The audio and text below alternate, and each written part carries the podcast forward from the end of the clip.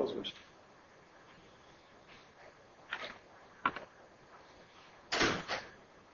ما باز می‌ذاشتیم هم نه درست باز می‌ذاشتیم یکی بدونم می‌خواد من کلا نسبت به در باز هست نه باز کن باز یه بیماری هست که آدم ها نسبت به محیط های بسته حساسیت دارن، یه جور فوبیا هست، خیلی فوبیا هایی متداول درس که دارم میگم در کلاس بازه یه جوری احساس می‌کنم تو کوچه نزن نشستن حالت خوبه این درسی نسبت به این رفت آمدم خب برای جالب نیست دیگه رفت اینجا دیگه عادت داریم.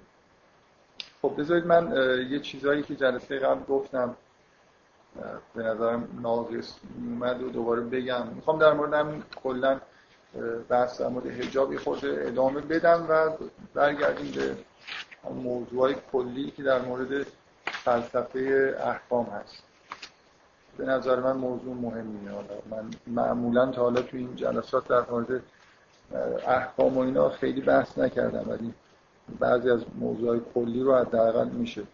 از اولش هم که این سوره رو شروع کردیم قرار بود که در مورد احکام خود صحبت کنیم. من موضوعی که دفعه قبل گفتم خیلی هم طول کشید تا منظورم رو بفهمونم و نمیدونم آخرش هم فهموندم یا نه، خیلی هم استفاده نکردم.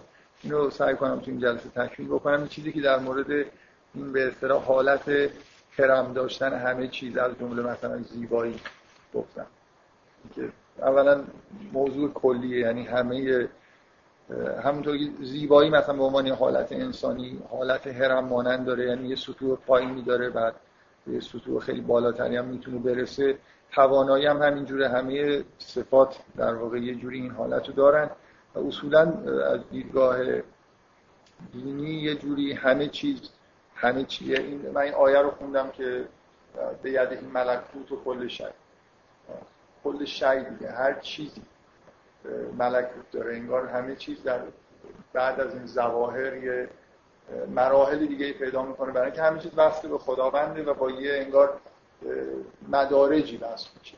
بنابراین این شکل به اصطلاح هرم داشتن یه اصطلاحی هست. یه کتابی هست از آقای مهدی حائری یزدی که جزو فلاسفه خیلی خیلی معتبر سالهای اخیر بودن که حالا مدتی فوت کردن، پسر اون شیخ عبدالکریم حائری یزدی مؤسس حوزه علمی قم بودن که رفتن فلسفه تحلیلی خوندن و خب فلسفه اسلامی هم خیلی جزو کسایی بودن که خیلی اعتبار داشتن تو فلسفه اسلامی. یه کتابی ایشون داره به اسم هرم هستی که کسی دکتراش هم اسم خوبی داره دیگه. اصلا کلا توی فلسفه اسلامی توی عرفان نه عرفان اسلامی همه جا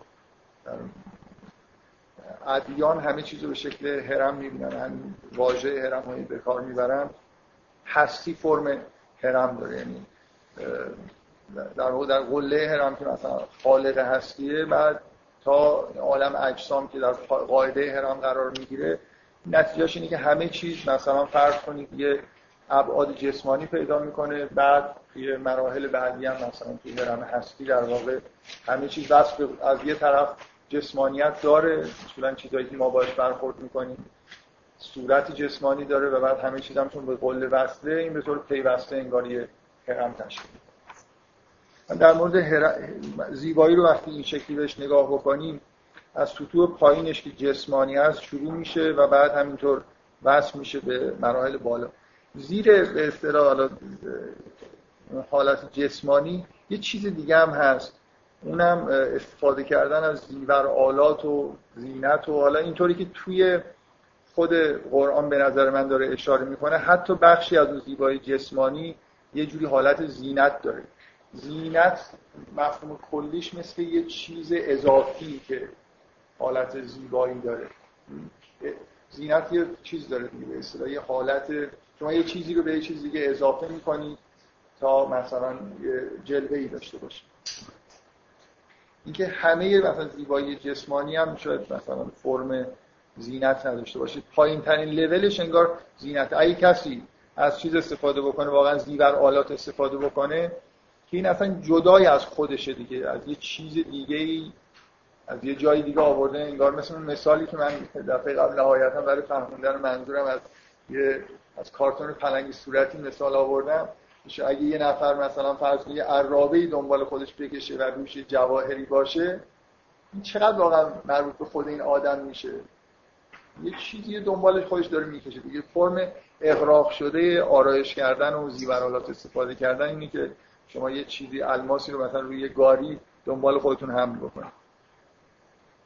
این دوگان دوگانش تو عالم مردانه این میشه که یه نفر مثلا به طور مثل شبیه, شبیه اون صحنه‌ای که تو قرآن قارون اموال خودش رو میخواد به نمایش بذاره، آدمی رو آورده که کلیدهای، چون دیگه اینقدر مثلا اموالش زیاده، کلیدها رو حمل میکنه به نشانه این که من اینقدر مثلا چیز دارم که اینا توی جاهاییه که اینا کلیداشه که آدم مثلا خیلی گنده‌ای لازمه تا کلیدهای منو حمل کنه. حالت چیز پیدا میکنه، از حالت واقعی خارج میشه دیگه، حالت به اصطلاح قراردادی و اعتباری پیدا میکنه. شما باید از یه چیزی پی ببرید به این که این آدم مثلا مال داره، از مال داشتنش یه جوری نشانه قدرتمند بودن میشه مثلا. با واسطه باید باید فکر کنید مثلا اینجوری بفهمید که این یعنی چی. حالا به هر حال توی این هرم زیبایی، حالا زیر زیبایی به معنای حالا جسمانیشون زینت‌ها قرار دارن. بعد یه جوری از حالت‌های به اصطلاح زینت یافته که بگذاریم، من یه تأکیدی روی این کردم که حالا به دلایلی زیبایی که توی چهره مثلا پیدا میشه چون معنی داره، خود آدم باید فرق بذاره با اون زیبایی‌های مثلا جسمانی معمولی که حالت زینت دارن، زینت مثلا طبیعی هستن. زینت‌های زینت‌ها رو به دو دسته مثلا مصنوعی و طبیعی تقسیم بکنیم که توی همون هرم در واقع دنبال هم دیگه میان. بعد از منتها چیزی که هست اینه که زیبایی به این چیزا ختم نمیشه. زیبایی در لیول های بالاترش، مثلا فرض کنید زیبایی در رفتار، زیبایی در کلام، زیبایی در حالات، زیبایی مثلا سیرت به اصطلاح قدیم زیبایی سیرت رو در مقابل زیبایی صورت مثلا میذاشتن. صورت که استفاده میکردن منظورشون چهره نبود، صورت به معنای کلی که توی فلسفه مثلا مطرح است در مقابل اون چیزی که به اصطلاح تحقق جسمانی.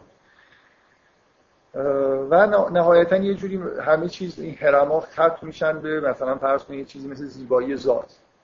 و اگه حالا این حرفایی که من زدم بر مبنای این که زن جلوه صفات جمال، جلوه زیبایی، بنابراین توی همه این سطوح هرم باید این زیبایی رو در واقع داشته باشه، حس کنه و منحصر نشه زیبا بودن به چیزهای خیلی سطح پایین مثلا جسمانی. من ویژگی‌هایی که در مورد این هرم‌ها کلاً گفتم، اینجوری نگاه کردن به دنیا، مثلا در مورد زیبایی روی این تاکید کردم که شما وقتی که زیبایی رو توی اون مراحل بالاش نگاه می‌کنید یه چیز مستقله. زیبایی چیزی نیست که برای مرد، مثلا زن زیبایی مثلا رفتار داشته باشه، زیبایی ذات زن مثلا به یه جوری به زیبایی رسیده باشه و این برای کسی باشه.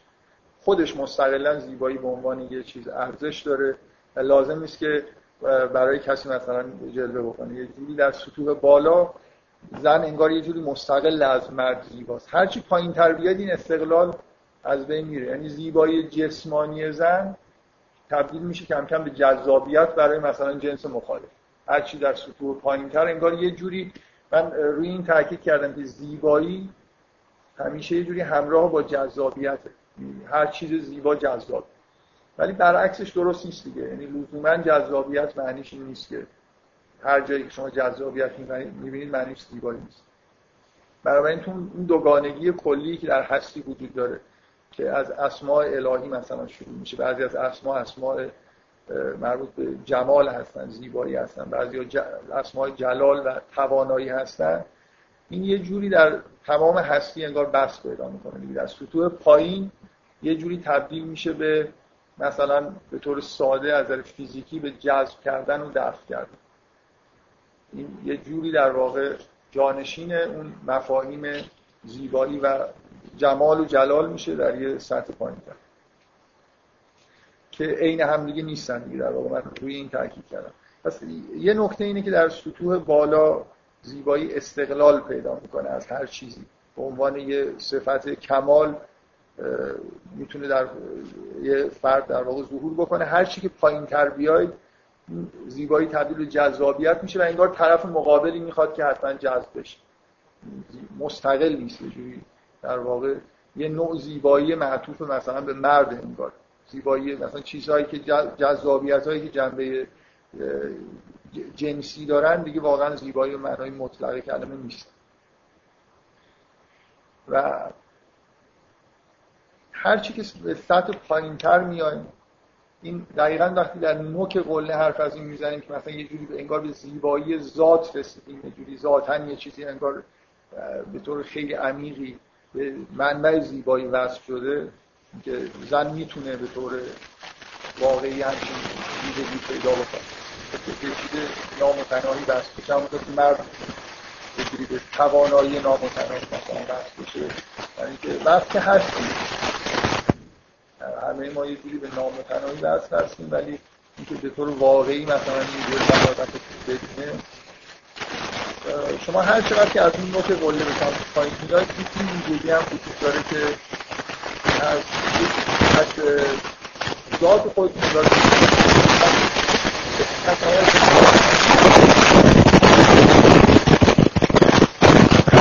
جذابیت جذب شدن به این آدم نیست. چون مثلا فرض کنید که یه زنی که با یه نوع لباس مثلا خاصی که پوشیده نظر دیگران رو جلب میکنه، نمیتونه بگه نظر دیگران رو به خودم دارم جلب میکنم.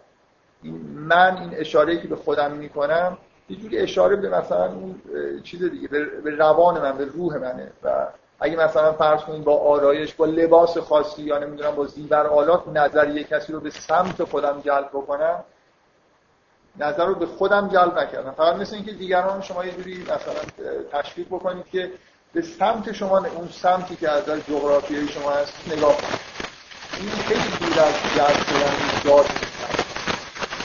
این یک ویژگی در کلیه. اصلا اینا چیزی نیست. من دارم یک چیزی که به موضوع بحث ما مربوطه. ولی این حرفایی که دارم می‌زنم کلیه. یعنی همیشه شما در هر صفتی وقتی که به اون حالت‌های جسمانی می‌رسید، از جلوه‌های مثلا جسمانی که داره این در واقع نگاه کردن به به اصطلاح ذات آدمی ذات نیست. بنابراین یه جوری این مفهوم زینت خیلی خیلی به این چیزی که من دارم میگم به نظر خودم نزدیکه. زینت به همون معنای زینت‌های طبیعی جسمانی که مثلا در زن‌ها هست، اگه کسی به اونها جلب بشه نمیتونید بگید که به مثلا به ذات اون زن داره جذب میشه. یه چیزی انگار خیلی حاشیه‌ای، یه چیزی که دور از ذاتشه داره جذب میشه. بنابراین این هم یکی از ویژگی‌های این هرمی که در سطوح پایین دور میشه از ذات، همونجوری که در نوک قله انگار یه جوری به زیبایی ذات میرسه. خب نه نه نیست واقعا، در حال حاضر نیست. نه, نه فکر نمی‌کنم به اون دایره مربوط باشه. اون دایره که دایره نیست، برای خاطر یعنی من من حرفم در جلسه قبل من جلسه قبل حرفم این بود که اون دایره دایره نیست و تقارن. من من حرفی که جلسه قبل زدم، معمولا این کارو نمی‌کنم، یعنی معمولا وقتی یه چیزی خیلی به نظرم مهم میاد حاضر نیستم در حقیقت در موردش صحبت بکنم، ولی به یه دلایلی دیگه مجبور شدم. جلسه قبلم گفتم که یکی از کارهایی که تو دانشگاه تهران می‌خواستم بکنم و ان شاءالله می‌کنم، یعنی اون جلسات که ادامه پیدا بکنه، رسیدن به همین مدل بود که به نظر من یه جوری در واقع با استفاده از این مدل میشه مکتب‌های مختلف روانکاوی رو مثلا توضیح داد، هر کدومشون روی کدومی که از این محورها مثلا بیشتر دارن تاکید میکنن. من بازم به اشاره بگم که فروید همش محور افقیه که جنسیت در واقع توش هست، یونگ روی محور عمودی که رشد توش هست تاکید میکنه و دوتا با همدیگه در واقع یه جوری قابل ترکیب هم هست. ولی الان این حرفی که دارم میزنم واقعا ربطی به اون دوگانگی چیز نداره. حالا به نظر خودم به نظر خودم من من احساس نمی‌کنم خیلی مهمه. اون مدل یه مدل خیلی کلیه که همه جا به هر حال میشه ازش استفاده کرد. نکته اصلی که توش وجود داره به نظر من الان، چون یکی از بحث‌های روز این مثلا دهه‌های اخیر توی فلسفه اروپا است، استفاده از دو تایی‌های باینری، دو تایی تقابل‌های دو تایی، یه جوری به نظر من من حداقل زیاد ندیدم تقابل فرق داره. در واقع من دوشید در تقدیره که در از تراغلان دیده باید ما تو فرهنگ خود میتونم نداریم به این صورت که توی اروپا مطرح شد. شما مثلا فرض کنید وقتی حرف از روح و جسمه توی فرهنگ ما بین مثلا جسم داریم، نفس داریم، روح داریم و بعد مراتب بالاتر داریم تا همه چیز به خدا. این این حالت یه حالت استدراج اینجا وجود داره و اصلا اینجا تقابلی بین روح و جسم به اون شکل وجود نداره. و بعضی از این تقابل‌ها اینجوری هست و الان یه عده هستن که به نظر من اهمیت یه نکته خیلی مهم اینه که مثلا از دهه شصت تا اینور تو اروپا اهمیت این تقابل‌های دوتایی رو فهمیدن. مخصوصا دریدا، من حالا جلسه قبل نمیدونم به چه کسایی اشاره کردم، دریدا که اصلا شهرت داره به دلیل این کاری که روی تقابل‌های دوتایی میکنه و آدم دیگه‌ای که جزو فمینیست‌های فرانسوی الن النسیسکو، اینم خیلی روی این چیزا بحث میکنه.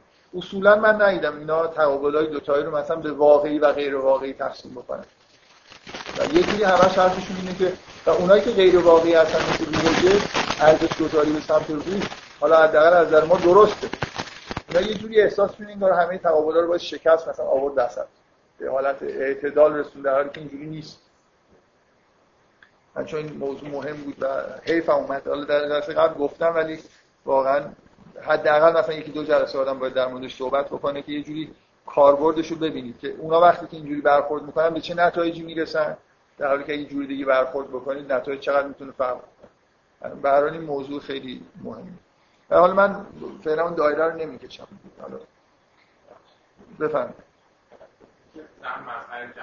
آره، جزء چیز مفروضات ماست که اینجا چجوری جزء مفروضاته. ببینید من حالا تو همین جلسه بیشتر بحث میکنم، میخوایم همه چی حرفامون یه جوری برگرده به یه تئوریای کلی که داریم. یه تئوری کلی توی قرآن اینه که همه مثلا معرفت بشر انگار برمیگرده به اسما.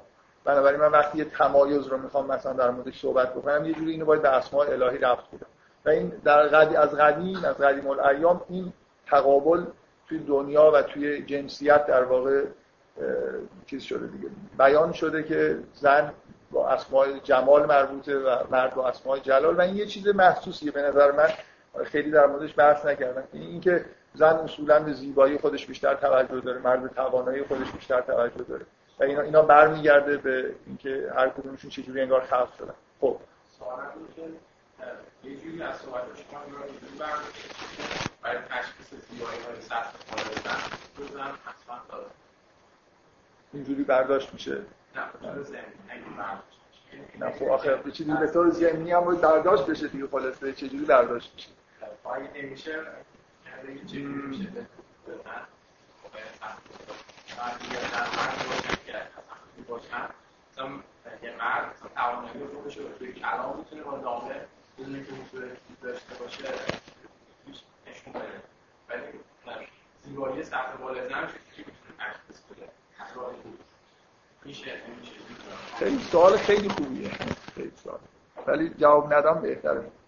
ولی واقعا ایشون این سوال خیلی خیلی من بذارید به یه جایی برسم بعداً در موردش صحبت. سوالش دقیقاً آره اینطوری که من میفهمم اینه که شما میتونید توانایی‌های مرد رو بدون حضورش به نوعی مثلا انگار زن بیشتر وابسته به حضوره تا مرد. مرد در غیاب هم میتونه مثلا یه جوری توانایی خودش رو نمایش بده. مثلا فرض کنید قارون میتونه با استفاده از مثلا دسته چک خودش یا حساب بانکی خودش اعلام بکنه که من چیز دارم، آدم قدرتمند و توانایی هستم، قدرت مالی زیادی دارم. ولی زن چجوری میتونه زیبایی خودش رو مثلا با عکاسی، نقاشی، نمیدونم بدون حضور خودش مثلا یه جوری زیبایی خودش رو منتقل بکنه از راه دور؟ حالا بفرمایید. این یه مقدار ببخشید من یه جایی چون میرسم واقعا میخوام خواستم اشاره به این بکنم الان جواب نمیدم. فکر می‌کنم مثلا راه دور و اینا رو بذاریم بذار به یه جایی برسیم. من چیزی میگم اگه شما مشکلتون حل نشد بگید. نه ولی سوال خیلی جالبی هست. از نظر من برای خیلی نکته جالب. خب حالا بیایید بیایید این اینو پذیرفتیم که مثلا ذات زن در واقع مربوط به زیبایی و احساس زیبایی و مثلا همین سیر این مراتب زیبایی در واقع تماس داره. بعد جلوه دادن فقط این حس نمایش در اومدن زیبایی هم جزء ذات زن هست. در جهت جذب مثلا توانایی‌هایی که در خواهد برادن این مطلب یعنی ذات زن زیبا بودن و جلوه کردن زیبایی. شاید واقعا در بخوایم زن رو در یه جمله توصیف بکنیم، ساده ترین توصیفی که میشه در مورد ذات زنانه کرد اینه. و حالا یه مقایله‌های کلی در من دفعه گفتم چیزایی که من دفعه رفت خیلی با لکنت به نظر خودم بیان کردم. حالا سعی کردم امروزی خود بیشتر چیزایی بنویسم که اینجا راحت‌تر صحبت کنم، ولی باز خیلی راحت یه قاعده کلی من جلسه قبل گفتم که اینم این خیلی چیز مهمیه، یعنی که همه جا وجود داره. اینی که وقتی که شما تو رده‌های بالای هرم دچار مشکل هستید، یعنی مثلا یه صفتی رو در قسمت‌های بالا نداری، یه جوری انگار با افراد در سطوح پایینی که وجود داره جبران میشه. مثل مثلا فرض کنید چیزایی که من در مورد کاپیتالیسم گفتم، شما اون هرم مثلا رشد رو وقتی افراد بالا نداری یه جوری دچار مثلا فوق اشباع در قسمت‌های پایین هرم مثلا رشد. همه هرم‌ها در خاصیت دارن که تا وقتی صفتی رو واقعا فاقد مراحل عالیش هستید، یه جوری در واقع روی قسمت‌های پایینش انگار برای جبران دارید تحقیق می‌کنید. بنابراین این چیز خیلی مهمه شما این احساس رو داشته باشید وقتی که یه زن به زیبایی‌های مراحل بالاتر نرسیده، اونها چیزای رسیدنی هستن. اینجوری نیست که همینطوری در واقع با با, با زندگی خودشه که یه زن رشد می‌کنه و به اون مراحل عالی زیبایی میرسه. و به معنای واقعی کلمه مثلا مظهر جمال الهی شد، مثل پی کردن یه مراحل عرفانی. وقتی که یه زن اینجا کم میاره، خیلی طبیعیه که شما انتظار داشته باشید که سطوح پایین در واقع هرم مثلا زیبایی جسمانی و اینا حالت عرفانی پیدا کنه و واقعا هست و برعکسش هم درسته. وقتی که شما در سطوح پایین هر صفتی رو زیادی در واقع بهش برسید، خود خود بنابراین از یه طرف فرهنگ میتونه در واقع ما رو بسیار ببرید، ممکنه برای فرهنگ میخوام بگم که شما اگه واقعا یه زنی رو ببینید، یه زنی اگه واقعا به سطوح بالای زیبایی رسیده باشه، تمایل زیادی به جلوه مثلا جسمانی و در این هر چی که سطوح بالای هرم نازک‌تر باشد به طور طبیعی تمایل بیشتر، چون تمام حس برای خاطر این که سطوح بالا از چیز ارزش واقعا بیشتری برخوردار هستن در همه صفات اینجوری، همه چیز اینجوریه که نتیجهش اینه که طبعا وقتی که شما یه چیز خیلی سطح بالا داری، این سطوح پایین یه جوری انگار بیشتر از چیز برای آدمایی که اصولاً این مراحل بالا از روانی هستن نسبت به مسائل جسمانی خودشون اون حالت افراط رو دیگه مطمئنا از دست میدن. و زیبایی به عنوان نمونه اینجوری هست. شما هر چقدر در مورد توانایی، من یه بار قبلا در مورد مدارج خیلی زیادی که توانایی داره، حالا در مورد سعی کردم توضیح بدم که مختصر که چرا توانایی مدارج مختلف باشه. اون اون توانایی من یه آدمی مثلا از خودم استفاده کنم که من فرض کنم توانایی توانایی پای توانایی در جاش توانایی رو مختلف جایی از دستم مثلا من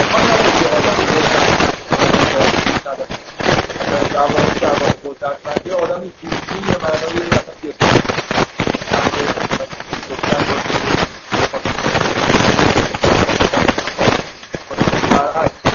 قدرت دوازی بلا دوازی جایی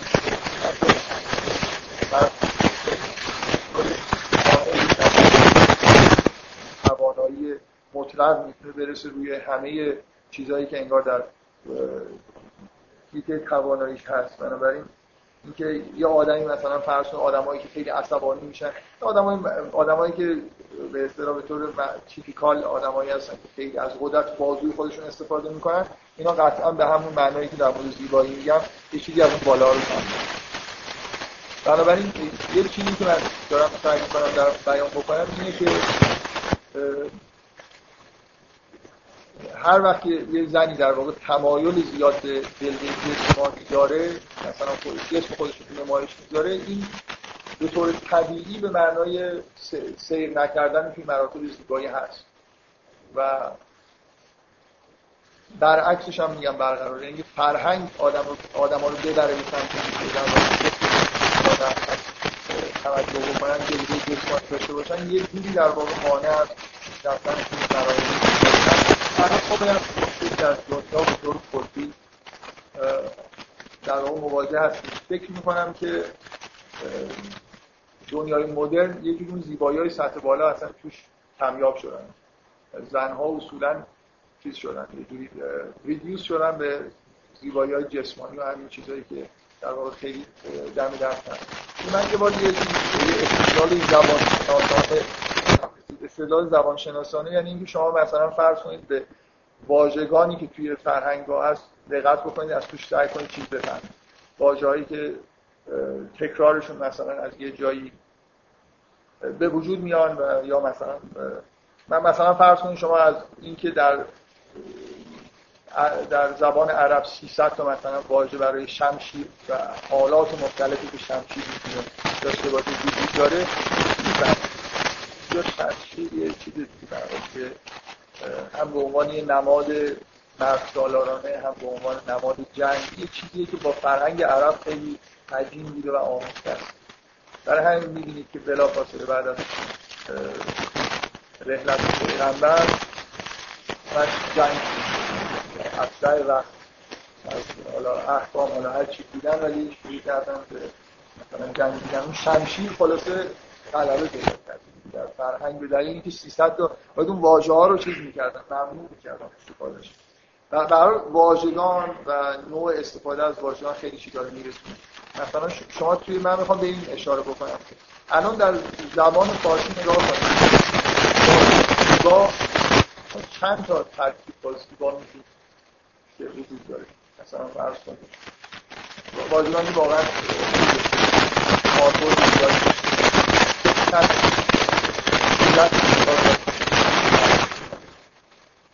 زیبایی را یه جایی صرف می‌کنه. ولی برگردید به واژه حسن که قدیم ایرانی‌ها استفاده می‌کردن. ببین چند تا ترکیب با حسن می‌ساختن. مثلا حسن حسن صورت داریم، حسن نام سیرت داریم، حسن نمی‌دونم رفتار داریم، اخلاق. حسن به هر چیزی اضافه می‌کردن. مثلا اینکه این از نظر اون‌ها زیبایی در هر چیزی ممکن بود زیبایی وجود داشته باشه. همین الان هم که ما میخوایم توی زبان فارسی یه همچین چیزایی بگیم هنوز از اون واژه حسن استفاده میکنیم. بله نه منظورم اضافه کردن حسن به چیز هاست زیبایی. من نمیگم زیبایی مثلا رفتار حسن، بله حسن برخورد چه میدونم با خیلی چیزا هست مثلا بشمارید ببینید چند و این این نشون میده که در واقع یه جوری در قدیم حسن در خیلی جا وجود داشته، در خیلی جا دیده می‌شده، در حالی که ما الان و این توی زبان این... تو زبان انگلیسی بیاید نگاه کنید ببینید در... برای زن از ما از واژه بیوتیفول مثلا به معنای زیبایی هست، زیبایی به معنای خیلی مطلق، به واژه پرتی رسیدیم در که خوشگل معنی میده، کاملا جسمانیه و واژه الان واژه سکسی که دیگه کاملا به اون بخش مربوط به زینت مثلا کاملا زیبایی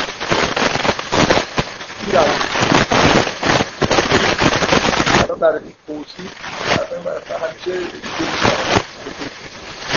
تعجب میکنن که چه زنانی رو یه بدبیراه به خودشون حساب نمیکنن وقتی که اصطلاح سکس آبجکت در خودش استفاده میشه اصلا به دلیل وجود این واژه آبجکت. حالا آبجکت در واقع به معنای شی لزوما نیست، هدف هم معنی میده، ولی به هر حال خیلی اصطلاح زشتیه ولی خیلی صراحتاً میشه یه واژه معمولی در مورد زنها، زن مدرن استفاده میشه. خب من چیزایی که میخوام از این حرفام در واقع نتیجه بگیرم در مورد حجاب اینه که اولا حجاب یه جوری همه چیزو فراموش بکنید از نظر رابطه بین زن و مرد، فقط خود زن رو حجاب به دلیل اون محدودیتی که این جلوه جسمانی ایجاد میکنه زن رو به سمت بالاتر زیبایی در واقع راهنمایی میکنه. مثل یه فرهنگیه که شما باعث میشه که زن اگه شما جلوی افراطی در جلوه جسمانی بگیری خود به خود یه چیزهای درونی دیگه‌ای در واقع کردن مدارک رو کردن صرفا در واقع یه چیزی که در واقع در در این در در مقابل جدیت بدن کار نمیشه.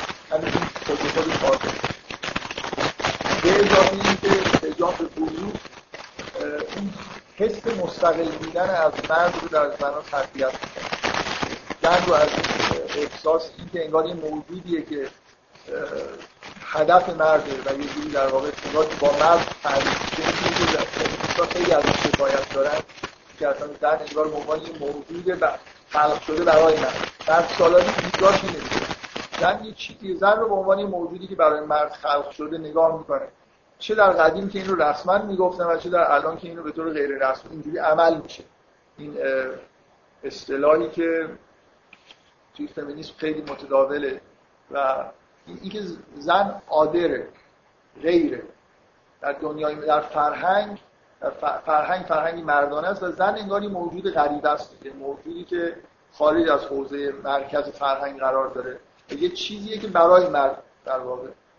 من, من میخوام بگم که وقتی که زن اومد توی این قسمت پایینه به اصطلاح زیبایی جسمانی و توی جنسیت قرار گرفت اینجوری میشه خود به خود انگار وقتی که یه زن همه چیزش در واقع زیباییش تو اون قسمت هایی که مربوط به جذب کردن مرد هاست به کار میبره ولی موجودی میشه برای سکس آبجکت میشه خود به خود، یعنی موجودی میشه برای مرد انگار و هر چی که به اون قسمت های بالای زیبایی برسه طبیعیه که حالت استقلال پیدا میکنه.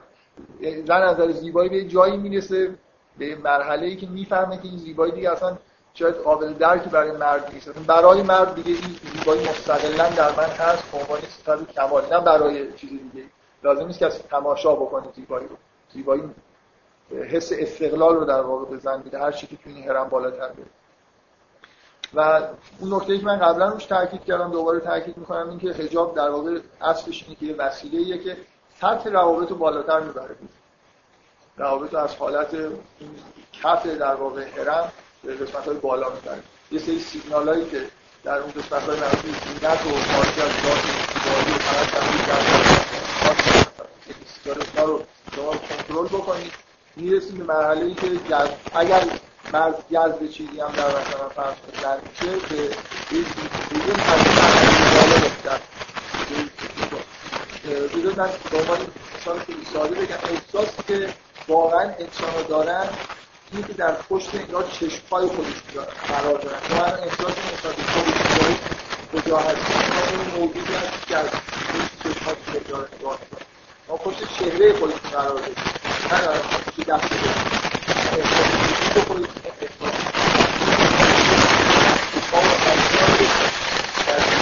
دست بزنیم هم مرد هم دست بزنیم دار بیشتر از چشم‌ها. بنابراین این چیزی در واقع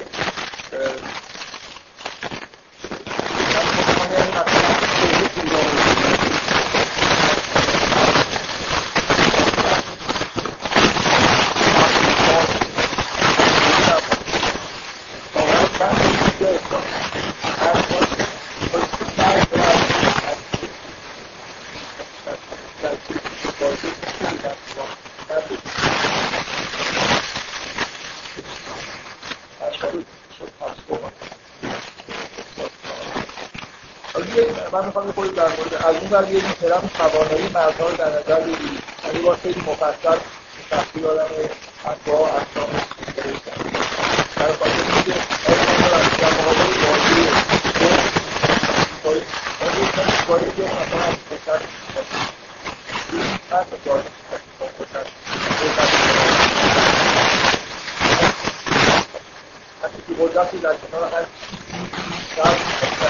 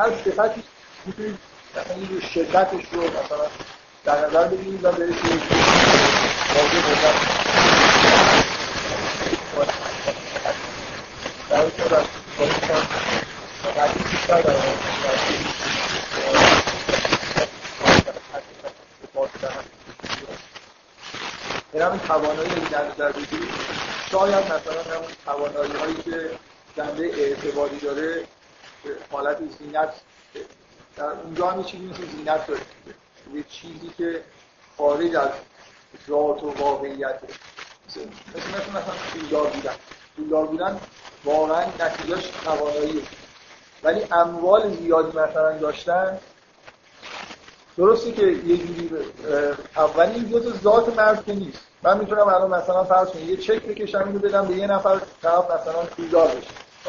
اتفاقی که وجودش نیفتاده که یه چیزی برای قراردادهای اجتماعی که داری، من یه چیزی رو به این وصل کردم و فردا هم میتونم مثلا اگه اون چک مثلا تقلبی از آب در بیاد، همه توانش طرف از دست. توانایی واقعی که اینجوری نیست. یه چیزی که اگه توانایی ذاتی باشه که اصلا شما نمیتونید بدید و بگیرید، یه چیز کاملا مربوط به خود بعد چیز زیبایی. و این من این آیه قرآن رو هم یادآوری بکنم که میگه المال و البنون زینت الحیات الدنیا، که مال فرم همون زینت رو داره، مثلا یه چیزی که به طور قراردادی انگار یه توانایی رو به نفر نسبت. بعد ساده ترین نوع توانایی، خب توانایی جسمانی، مثلا عظیم الجثه بودن و قدرت جسمانی داشتن. نگاه کنید توی دنیا ببینید وقتی که زن ریدیوس میشه به حالتهای جسمانی و خودش، چقدر این عضلانی بودن مثلا از طریق حالا فرهنگ مدرن به چیز میشه، رواج پیدا میکنه. آدما میرن مثلا همه تمام هنرپیشه‌های سینما کم کم از یه جایی به بعد یه توانایی جسمانی خودشون انگار جلوه دادن توانایی جسمانی کار می‌کنه. خیلی چیز نیست دیگه، خیلی چیز قدیمی نیست. حالا در یه دورانی واقعا توانایی جسمانی موقعی که مثلا دوران شکار بوده اهمیت داشته برای ادامه حیات، ولی الان اینطوری نیست. ولی به طور خیلی افراطی و احمقانه‌ای توانایی جسمانی مثلا به نظر میاد که مهم شد. این توانایی همینطور مثل زیبایی در همه سطوح مختلف روان آدم میتونه گسترش پیدا کنه. توانایی در مثلا فرض کنید رفتار، میزان کنترلی که روی رفتار این نفر میتونه داشته باشه، تا توانایی از نظر ایجاد کلام و هر چیزی، تا مثلا یه جوری توانایی ذاتی. باز خلاص این هم یه ویژگیه که قدرت هم میتونه در واقع به حالت بی‌نهایتی انگار وصل بشه. من من میخوام در مورد این صحبت بکنم که مبادله‌ای که بین رابطه زن و مرد هست یه جوری انگار مبادله بین توانایی و زیبایی. قبلا اشاره به این موضوع کردم، میخوام یه خورده یه سری انگار یه خورده قاعده کلی بگم که از توش چیزایی در بیاد. من به نظرم میاد یه قاعده کلی وجود داره که یه جوری به طور طبیعی تبادل بین زن و مرد توی سطح مشخص انگار صورت میگیره. یعنی یه مرد مثلا فرض به تو این این حالت طبیعی نیست. اگه یه مردی یه توانایی از نوک هرم رو با یه زیبایی‌های تو قاعده هرم مثلا معاوضه بکنه، یعنی مثلا فرض کنید که توانایی خیلی چیز داره، توانایی خیلی خیلی سطح بالایی داره، مثلا توانایی در ایجاد کلام داره، شاعره، و بعد این رو با یه چیز جنسی مثلا عوض بکنه در لول‌های پایین زیبایی قرار داره. این طبیعی نیست. مردی که در یه سطوح بالای توانایی قرار داره بخواد مبادله انجام بده با یه چیزی با یه زیبایی در حد با توانایی خودش داره مبادله انجام بده. من میخوام واقعا چیزی به نظر من میاد که فکت‌های زیادی وجود داره که نشون میده مثلا در این مورد کلا انگار یه قاعده‌ای برقراره که هر چقدر که یه مرد در سطوح بالاتره، زنی با سطوح بالاتر رو در واقع به عنوان کسی که باش به طور طبیعی عالم به طور مصنوعی ممکنه یه روابط اشتباهی صورت بگیره، ولی طبیعیش اینه که این تبادله در سطوح مشابهی انگار برقرار باشه. مثلا به عنوان مثال شما ببینید واقعا این نکته فکر می‌کنم به عنوان فکت قابل استفاده است که همیشه منبع مثلا الهام شاعران مردها یه جوری زیبایی‌های سطح بالاست.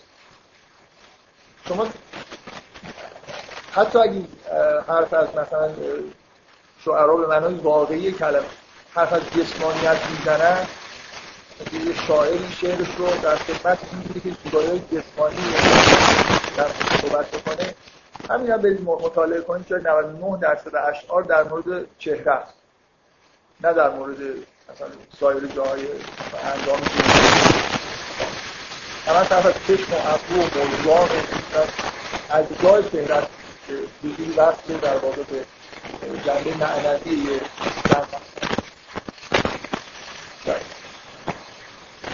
من میخوام میگم این دومانی یک فکر مثلا قدرت شاعرانی نمیتونه در فکرم بیشتر که بیشتر کاری کنه به طور تنیدی نمیتونه نمیتونه که من یعنی تا به توی فرهنگ یه چیز میگی داشته بسید فرهنگ در آن همیشه میتونه به طور یه تغییر شکلایی که وضعیت رو تنیده و این یه نقطه یه نقطه که در واقع نتیجهش میگه که فکر میکنم که یه آدم هایی که حالا خود داریم یه خود درست داریم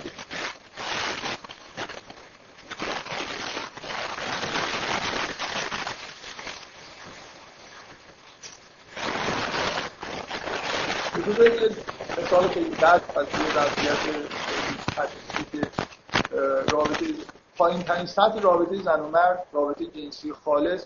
مثلا نگاه کنید به پدیده روسپیگری، چی با چی داره معاوضه میشه؟ چیز کاملا جنسی پایین ترین سطح با پول دیگه.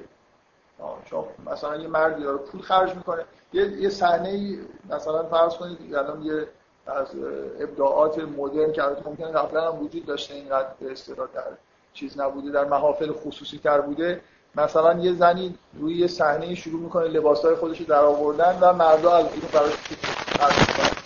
یه دماغ خیلی خوب از اینکه مبادله در پایین ترین سطح ممکن چه جوری صورت چیزی که نه واقعا اینجا دیگه زیبایی به معنای واقعی کلمه هست و نه اینجا توانایی به معنای واقعی کلمه.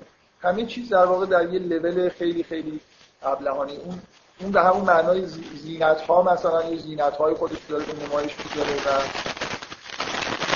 جالبه که توی این مراسم از نقاب هم استفاده میشه. زن اصلا انگار در خلوص اینکه دیگه هیچ معنایی وجود نداشته باشه و هیچ نوع زیبایی عمیقی وجود نداشته باشه از نقاب هم استفاده بکنن خیلی جالب میشه. به یه جور خالصی این هیچ چیزی انگار از سطح بالاتر نمیده و این طرف هم هستن فقط داره پول خرج میکنه.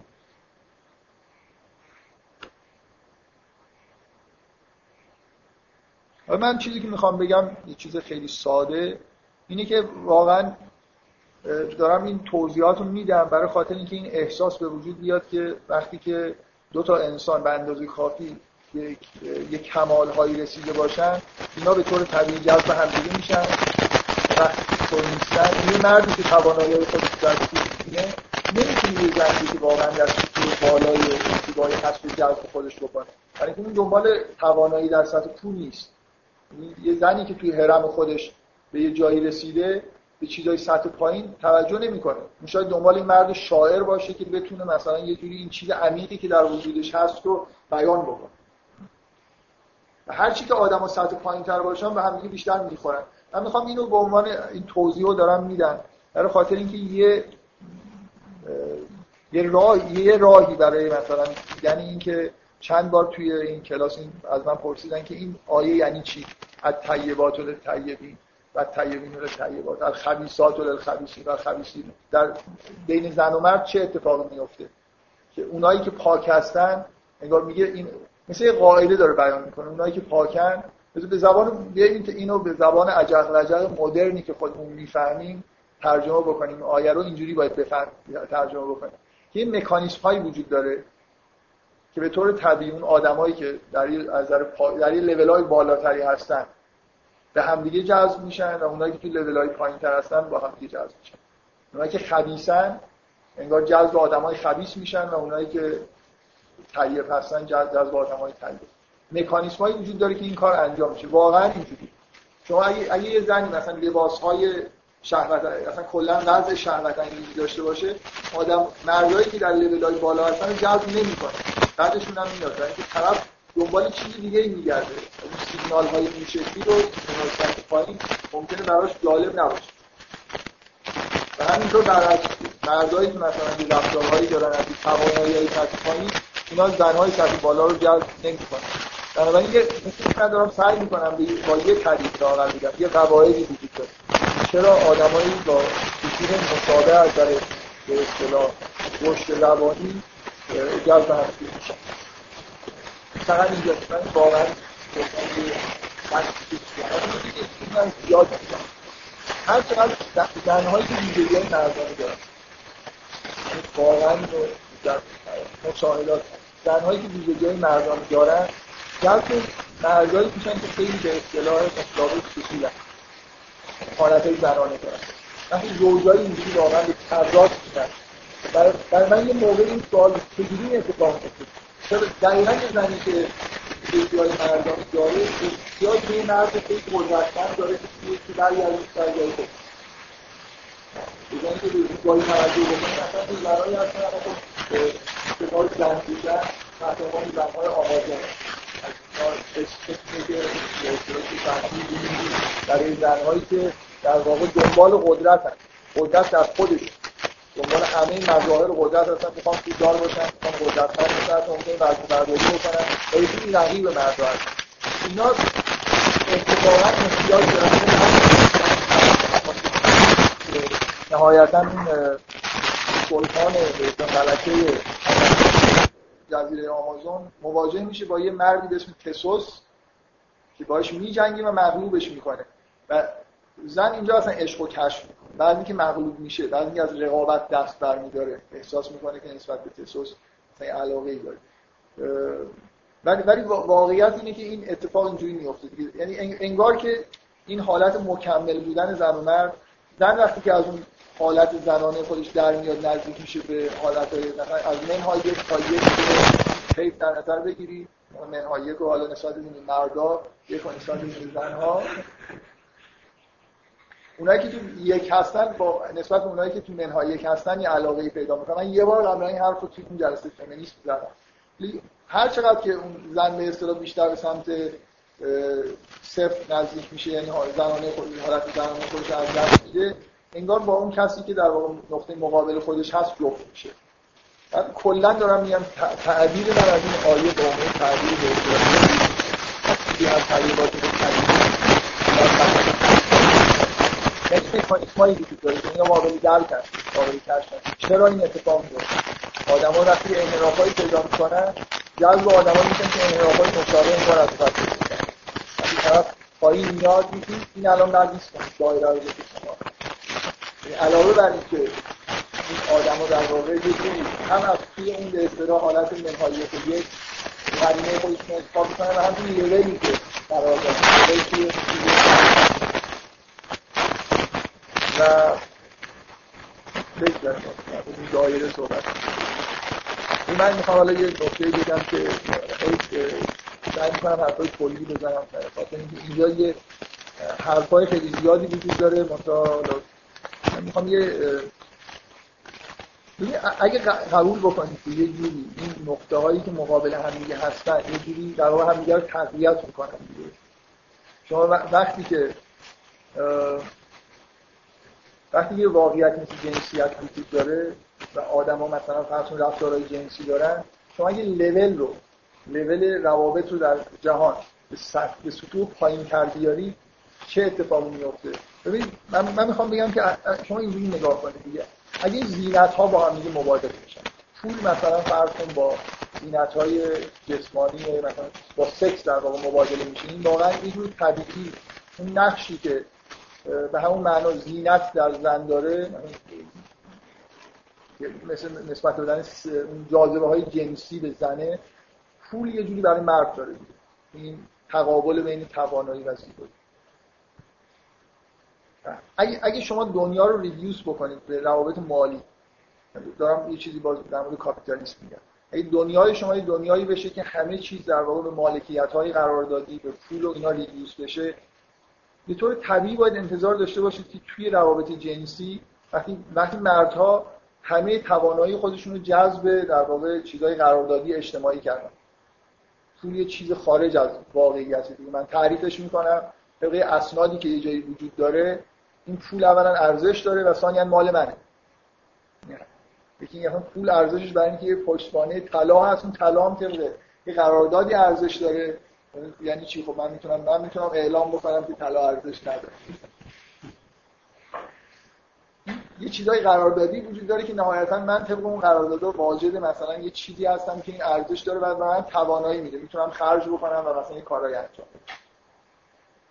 میتونم آدمای قوی هیکل رو استخدام کنم، بهشون پول بدم، بنابراین میتونم خیلی خیلی توانایی جسمانی هم داشته باشم، بادیگارد داشته باشم، همه کار با در در دنیای مدرن ما همه کار با پول میتونه، همین نوع توانایی‌های ظاهری میتونه با پول نفس. وقتی دنیا این تپش سنگین شد، رفت سمت روابط مالی، ما انتظار نداریم که در این سمت درخشی فکر کنیم. من میخوام بگم که مناسبت سالیست برای که دنیا میده به سمت که جنسیت به سمت که بده فرمولیاتی که ارتباطی داره از لیول همگی هست آقا که مالی کردی که برای بری کردی این برم که در واقع خطی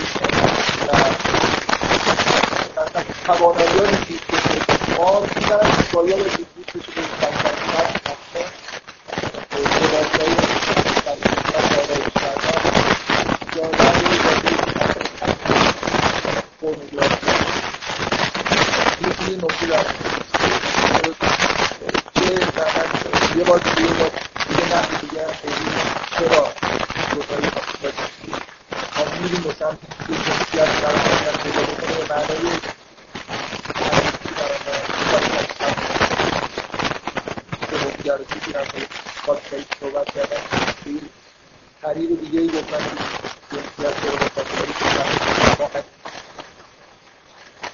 قراره که مثلا من در مورد کاپیتالیسم صحبت می‌کنم، میل دارم بهتون نشون بدم که چرا همه پدیده‌های دنیا یه جوری مربوط به هم میشن. پدیده عالمگیره و حتی مثلا فرض ارتباط‌های عجیب و غریب رابطه زن و مرد که به یه جایی مثلا عجیبی رسیده، این رو هم می‌تونید در قالب اون تئوری کلی بگید.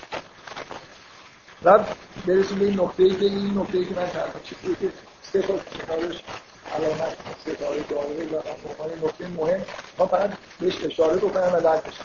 یکی به این سوال شما درک ندارم، به این نکته اساسی دقت بکنم که توانایی به خوبی قابل قراردادی شدن هست، از زیبایی اینجوری نیست. دور و نزدیک و حضور و عدم حضور رو بذارید کنار. نکته‌ای که به نظر من مهمه اینه ما توانایی ها رو میتونید قراردادی بکنید، این تعریف بکنید اینکه سیستم های قراردادی رو وجود بیارید و توی یه سلسله مراتب قدرت رو به طبق توافقی که آدم ها انجام میدن پخش بکنید. این اتفاقی که توی دنیا الان افتاده، شما توانایی که توی اجتماع دارید در نسبت به بیرون از خودتون دارید رو از این سری قراردادها میگیرید، قراردادهایی که ما در دنیا مثلا توافق کردیم، توی کشور ما توافق کردیم قدرتمندترین مرد مثلا دنیا یه مثلا رئیس جمهور آمریکا واقعا یکی تو آمریکا یه در واقع دلغکیه که از آدمان قدرت هم که از آدمان نمیدونیشون در واقع نمایندگی میکنه. اگر از چیزایی که اونا میگن پیروی نکنن به طور مشکوکی توسط یه آدمی که مثلا احتمالا کمونیست یا تروریست مثلا وابسته به ترور میشه، یه بار که شد یه بار که یه خورده تخصیص. در هر حال آمریکا نظامش اینجوری نیست که قوانین آمریکا البته میگن که رئیس مرد بسیار قدرتمنده، ولی تا وقتی که از این جمع در واقع واقعی که قدرت دست میکنه سرمایه‌داران آمریکایی پیروی بکنه. حتی از دوری بکنه یه رفت اینجوری و من میخوام بگم مثلا اگه فرزن حالا قدرتمندترین مرد رئیس جمهور آمریکا، این از کجا میاره؟ طبق نظام قراردادی داره، ما با هم قرار گذاشتی که مثلا فرض انتخابات بشه، قرار گذاشتی بشه، اینطور بشه، این نفر رئیس بشه و بعد طبق موارد قانونی که قبلا باز با توی مراحل قراردادی رسیده این مرد که قدرت داره اعلام جنگ بکنه، صلح بکنه. خب زیبایی رو شما اینجوری قراردادیش بکنید، قرارداد بزنید که زیباترین آدم بزنید. بعد دارم یه چیز مهم اشاره میکنم، این در این دو تا قطب توانایی و زیبایی قدرته که قابل میشه براش قرارداد وضع کرد و اینو توی یه سیستم در واقع توزیع کرد، سلسله مراتب براش به وجود آورد و زیبایی رو نمیشه این کار کرد. ما من دارم باز به این موضوعی که همیشه ابراز علاقه میکنم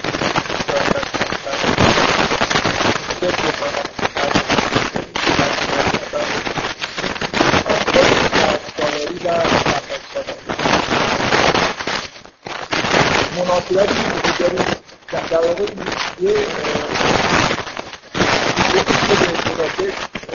جریان در کل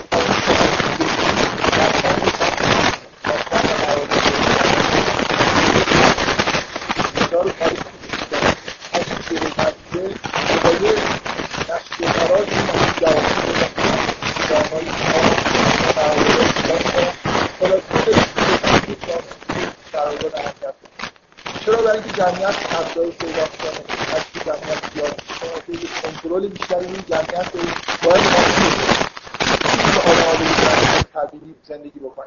ممکنه توی یه قبیله، توی خانواده احتیاج به قانون نداشته باشه. یه خانواده ممکنه بدون هیچ قراردادی به طور طبیعی کنار هم دیگه زندگی کنه. یعنی هر چقدر که جمعیت زیاد میشه، احتمال اینکه مشکلات پیش بیاد زیاد، ما احتیاج پیدا می‌کنیم به قرارداد.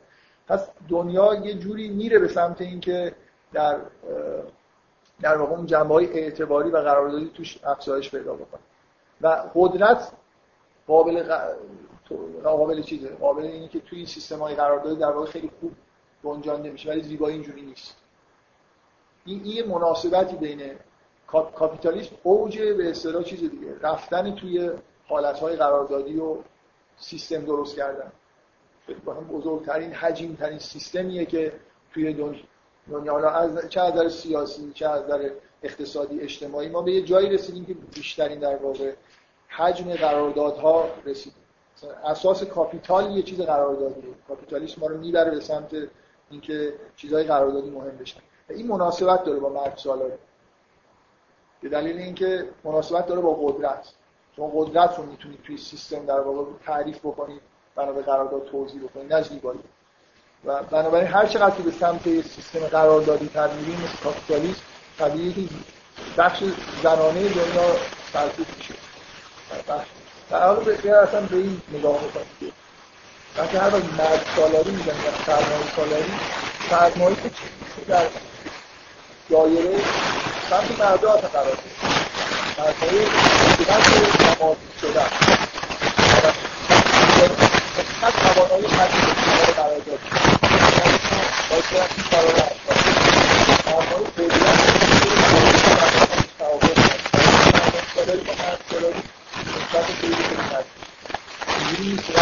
قرارداد این قرارداد نظام سرمایه سالار و مرد سالار که بابا مشکل اصلی دنیا، اینا دو تا چیز نیستن که جدای از هم درست کرده باشن، اتفاقا کنار هم قرار گرفته به شدت به همدیگه پیشرفت‌های مستقیم. خب سوال داشت.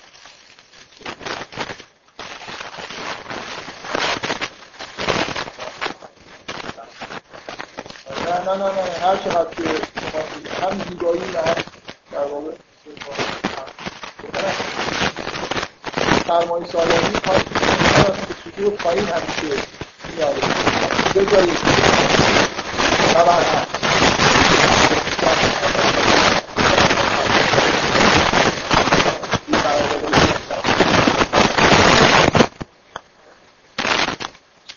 نه اصلا موضوعی زیبایی به سطوح قدرت قراردادی کنید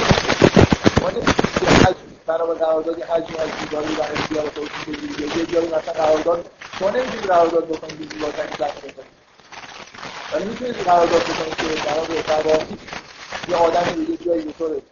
یه من میتونم یه نامه‌ای بنویسم برای روابط که آدم رو مثلا بکنم و ایشون رو آمریکا بدم یه مرجع قانونی اینو تنفیذ بکنه و اون آدم طبق قانون بشه قدرتمندترین آدم دنیا. چون این کار نمیتونی جایزی بدن، زیبایی با قرارداد تماما نیست.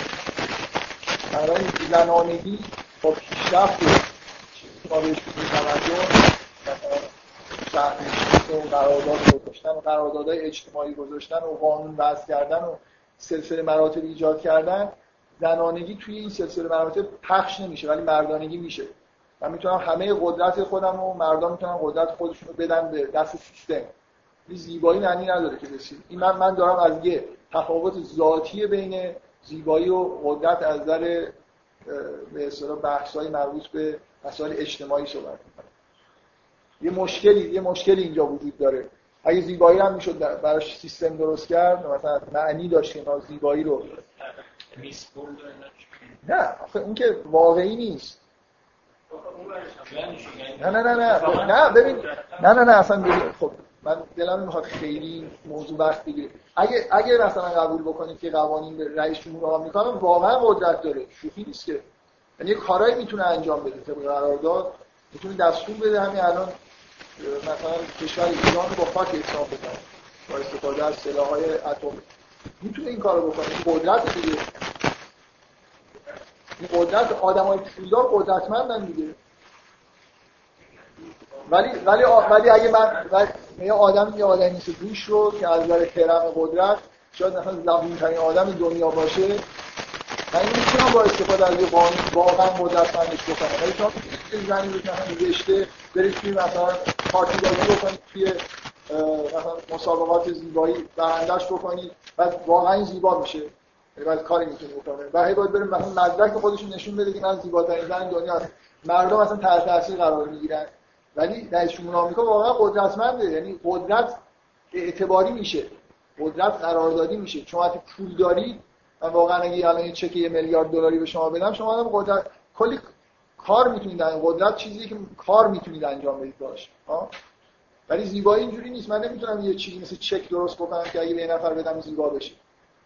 آثار زیبایی مثلا همین یه یه تفاوت بین اون سمت راست و چپ اون دایره، یعنی بین اون دوگانی‌هایی که به اصطلاح مرد و زن توش قرار گرفتن. و, و چون ما به سمت دنیای قراردادی میریم، سهم مردان انگار هی داره ازا، سهم صفات مردانه، سهم قدرت توی دنیا داره افزایش پیدا میکنه. همه چیز معطوف به قدرت شده. زنان دنبال قدرت هستن، نه اینکه با مثلا زیبایی خودشون یه مردی رو عاشق خودشون بکنن و بعد به این ترتیب مثلا یه خانواده‌ای که توش قدرت هم هست به وجود بیاد. معنای واقعی کلمه میخوان مثلا پولدار بشن، خودشون کار کنن پولدار بشن. این یه خورده اینجوری نبوده دیگه. این تعریف تعریف مدرن. خب من آمد گفتم که اینجایی میرسیم که به سوال شما مربوطه. شما شما هر چیزی میگید زیبایی فرقش با قدرت میتونید بگید مثلا از جهت پول مال انتقاد نیست. من فکر می‌کنم فرق واقعی اینجاست. این وجود این حرفی که میزنید درسته. وجود با زیبایی بیشتر مناسبت داره تا زیاد.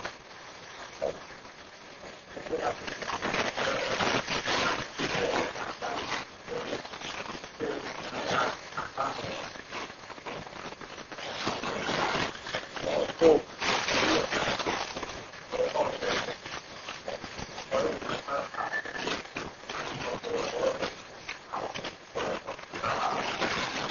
من, من میگم من احساسم این تفاوت واقعی میده. زن نمیتونه زیبایی رو نمیشه به طور اعتباری یا مثلا تبدیلش به یه چیزی دیگه ای بکنی، قرارداد بذاری. ببینید سمبولیست، یعنی مثلا پول یه چیزی که به طور سمبولیک نمادین معنی قدرت بده. من سمبول‌های زیبایی رو اینجوری نمیتونم توضیح بکنم. من نمیتونم یه چیزی قرارداد بکنم که وقتی دست یه نفر میشه میرسه مثلا نماد زیباییه و این زیبایی به معنای این آدم منتقل بشه. این چیز ربط نداره بدین که مردانگی مربوط به لایه نوقدرت سمبول میشه و زیبایی و زن مربوط به لایه سمبولیک.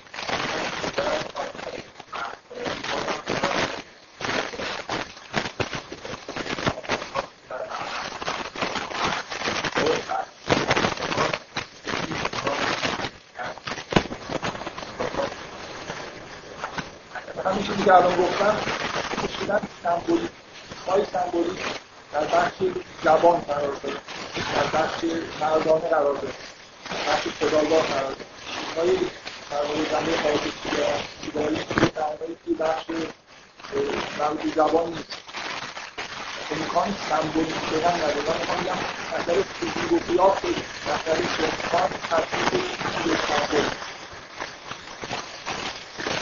من گفتم که یه جایی میگم سوال که سوال خوبیه، حضورم به یه معنای من قبول دارم که از سطور خواهی از سای حضور باشه.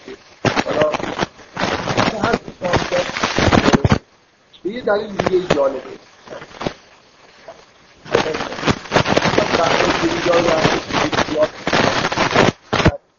به بحثای دلی میشن. به نظر من اونجا یه بحثایی وجود داره در اینجا طرفدار مثلا نوشتار در مقابل گفتاره، در اینکه طرفدار غیاب در مقابل حضوره و این غیاب و حضور رو هم جزو چیزا میدونه. باینری اپوزیشنری مثلا فرهنگ غرب میدونه که به قسمت حضورش اهمیت دادن به غیاب ندادن و این داره سعی میکنه مثلا تو فلسفه‌شون اصلاح بکنه. اون قسمت اش...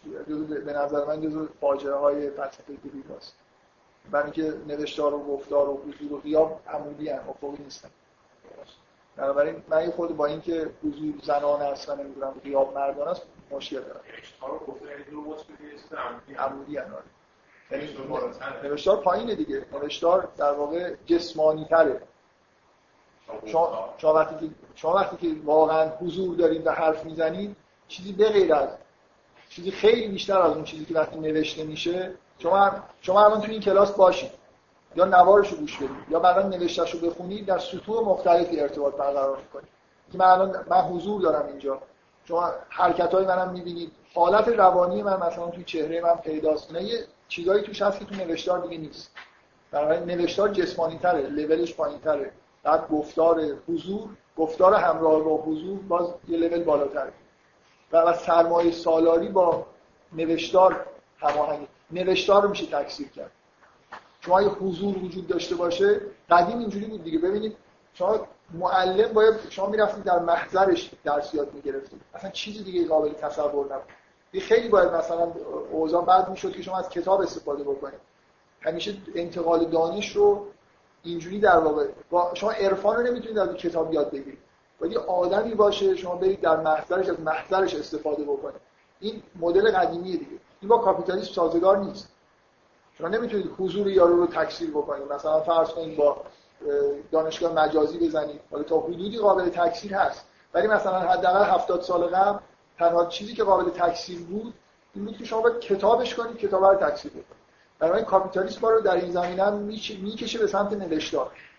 دریدا داره از این دفاع میکنه، داره از نوشتار دفاع میکنه. دریدا فیلسوفیه که به شدت عمیقاً از کاپیتالیسم دفاع میکنه، در حالی که همه روشنفکرهای فرانسوی ضد کاپیتالیسم هستن. من یه بار یه چیزی توی جلسه دوم کاپیتالیسم دوباره تکرار کردم. این که فوتو ویدیو راه سرمایه سالاری حالت رو باز، در حالی که مخالف در واقع مخالف سرمایه سالاری به معنای فعلیش هستن، ضد سرمایه داری هستن. ولی ما به چیزی به اسم پست کاپیتالیسم میرسیم. درست؟ مثلا فرض کن من مثالی که تو اون جلسه دارم اینه که کار اهمیت خودش رو داره از دست میده. کار انسان انسان بیشتر به عنوان مصرف کننده تو نظام سرمایه سالار داره مورد توجه قرار میگیره، در حالی که صد سال پیش اینجوری نبود. کار یعنی سرمایه سالاری صد سال پیش انسان رو به عنوان کارگر نگاه میکرد، الان به عنوان یه دهان بازی که مصرف میکنه بیشتر نگاه میکنه. و شما مثلا فوکو رو مطالعه میکنید، فوکو یه چیزی در واقع به نظر من راه رو باز میکنه به سمت یه دنیای آینده‌ای که توش دیگه آدم انسان و سرمایه سالاری به عنوان کارگر نگاه نمیکنه، فقط به عنوان مصرف کننده خالص نگاه میکنه. من وارد بحثایی داریم میشیم که من میخواستم بهش اشاره بکنم. به نظر خودم جالبه، ولی توی این جلسه قرار نیست که بحث کنم. ولی یه چیز کوچولی ایشون هم آخه چیز کوچولی داره.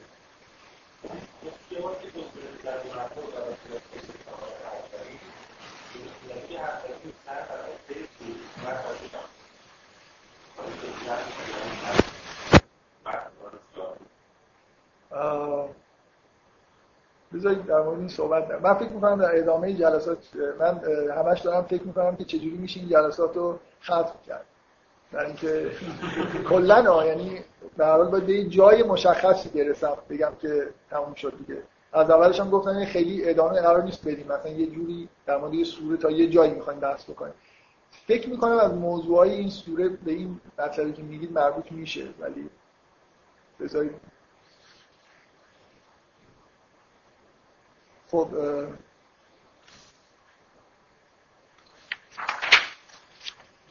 من میخوام یه یه بحثایی بکنم در مورد، باز این قسمت ها قرار بود طولانی تر بشه، در مورد بحثای فلسفه احکام، کلا در مورد احکام. من اختصاصا میخوام در مورد چیزایی که در مورد فلسفه حجاب میگن یه چیزایی بگم، چیزایی که دیگران میگن، سعی کنم که بگم که مثلا چه جوری، یعنی مثلا چه ضوابطی باید داشته باشید در مورد فلسفه حکم داریم بحث می‌کنیم. من فقط جلسه قبل یه اشاره‌ای کردم به اینکه یه دلیلی که میارن برای مسئله حجاب اینه که وقتی که حجاب باشه در واقع جنسیت متمرکز بشه توی خانواده‌ها و محیط کار، یعنی از جنسیت خارجی به خیلی بهتر میشه کار. یعنی انگار که من سعی کردم جلسه قبل بهتون بگم که واقعاً اصل درست همینجوری که در جهان غرب جنسیت هست یک مساوی برای کار کردن و اصلا هر چیزی که توی جهان غرب هست به دلیل بهینه‌سازی هم سرمایه در واقع به وجود اومده و از جمله برای کار کردن و اینکه یعنی مرد و زنها روابط آزاد داشته باشن و بنابراین هیچ نوع محرومیت و میل جنسی در روی دیگه نداشته باشن، برای اینکه مصرف گنده‌ی دلخواه از جنسیت میتونن بکنن و هیچ عشقی هم در کار نباشه، خانوادگی هم در کار نباشه، تعهدی هم در کار نباشه. این برای کار کردن خیلی مناسبه. مردم مخصوصاً خیلی راحت خوب کار میکنن، هیچ تعهدی ندارن، برای خودشون هر چقدر بخوان کار میکنن، هر وقت هم خواستن دسترسی به مسائل جنسی دارن. من فکر میکنم این دلیل اینجوری در واقع ایجاد میشه، یه آدمی خودش رو تصور میکنه. مثلا فرض کنید من اگه اشتباه نکنم توی کتاب مسئله حجاب مرحوم مطهری اومده عنوان یکی از ویژگی‌های حجاب. خب آره، اگه کار کار آقای مطهریه اون دچار خلل میشه که مثلا فرض کنید یه حجابی وجود داشته باشه، یه آدمی مثلا داره کارهای معنوی انجام میده، اینکه کار به معنای امروزیش نیست. یعنی من میخوام بگم این کار رو که به کار می‌بریم، کار به معنای مشاغلی که الان در جهان وجود داره، ما دکتر میشید، مهندس میشید، مشاغل رو در واقع می‌بینیم شده. مثلا کشیش شدن و روحانی شدن که جزو مشاغل کاپیتالیستی نیست، بنابراین جزو مشاغل جهان درآمدزایی مثلا امروز نباید حسابش بکنه. اگه من قبول دارم که این حجابی مانع کار مرحوم مطهری مانع روحانی، ولی شما دنیا رو نگاه مشاغل اقتصادی که دنیا نود و نه درصد مشاغل رو در بر می‌گیرن اینا معنویت میشه. مثلا اگه نفر عاشق باشه نمیتونه این کارو انجام بده، ولی میتونه روحانی بشه، میتونه کارهای دیگه انجام بده. بنابراین این رو در روابط خانوادگی که در یه دنیایی که مثلا فرض کنید حجاب وجود داره و مردم قراره مثلا عاشق همدیگه بشن، اینا اینا با شرایط کاری الان دنیا سازگار نیست. کارهای موجود کارگر نه این دلیل کلا دلیل غلط که به اضافه اینکه اگر درست هم دید دلیل درست. من میخوام در مورد چیزای دیگه مثلا باز اینا بعضی چیزی هم که دار فلسفه حجاب هست، کلا کتاب همه کتابای مرحوم مطهری که دیدم اصلا حجابش هم هست، یعنی کاملا اینجوری که در کتابایی که در مورد حجاب هست اگه اگه اگه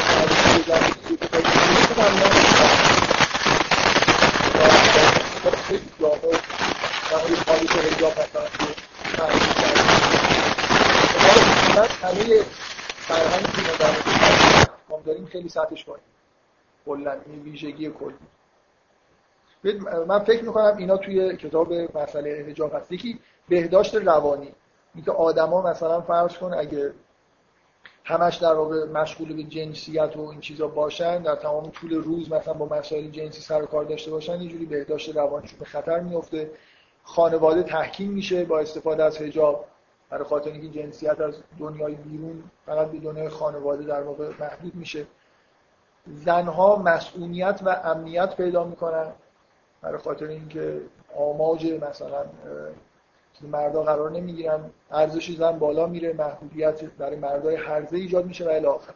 من من یه سوالی میخوام مطرح بکنم، اینکه کدوم این ویژگی‌هایی که اینجا داره برای حجاب نقل میشه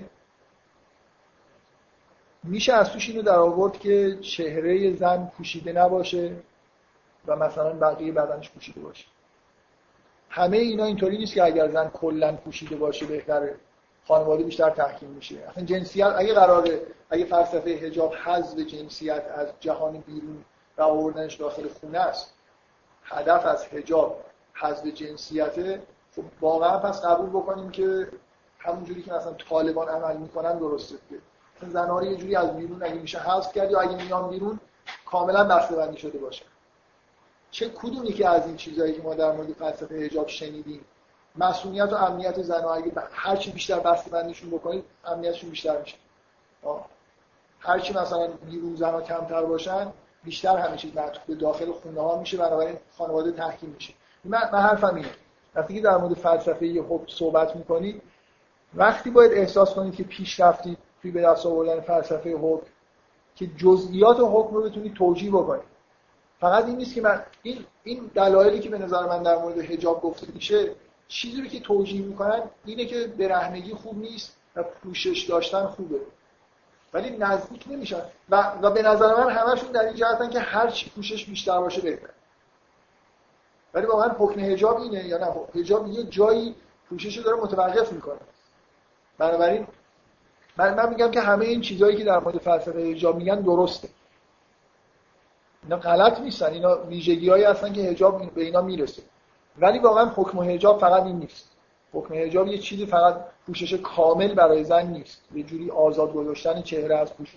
بنابراین وقتی شما در مورد فلسفه حکم بحث می‌کنید، مثلا حجاب، وقتی باید احساس موفقیت بکنید که جزئیات حکم رو به دست آورده باشید، نه اینکه همینجوری یه چیز خیلی کلی در مورد مثلا حجاب گفته باشه.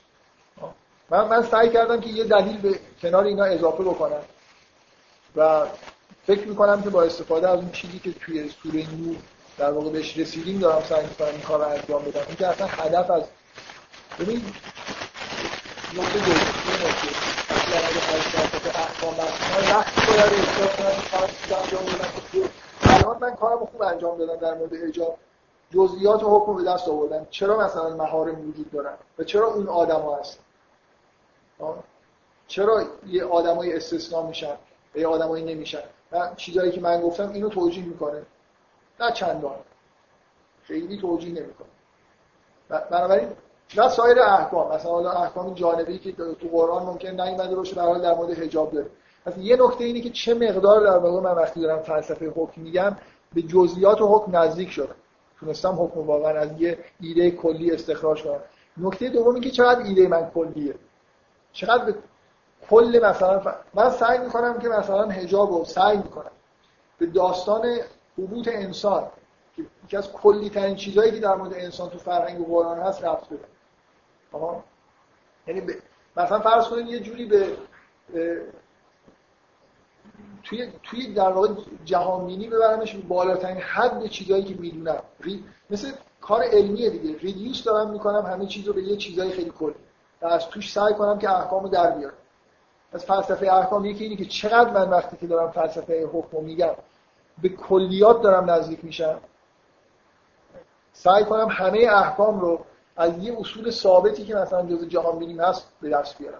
مثلا بگم که جهان اینجوریه، من جهان اینجوری میفهمم و انسان قرار رشد بکنه و حالا همه احکام در واقع در جهت اینن که انسان از اون مسیری که باید طی بکنه به خوبی رد بشه. باید سعی کنم به یه همچین ایده کلی برسم. مسئله یعنی بگم که جهان رو چجوری می‌بینم، انسان رو چجوری درک می‌کنم و قرار انسان چه مسیری رو طی بکنه. بعد از توش در بیارم که چرا احکام اینا هستن. در واقع یه جوری به زبان عرفان فلسفه احکام گفتن یعنی شریعت رو تبدیل به طریقت کردن. انکباب شریعت و طریقت رو در آوردن. طریق عرفا وقتی عرفا طریقت میزنن، یعنی اون راهی که شما باید طی کنید تا مثلا به طریقت برسید. من من به عنوان آدمی که به این اعتراض جامعه دارم، اولا شریعت این طریقت رو بگیرید. شریعت طریقت رو نبراید. بکنه آن طریق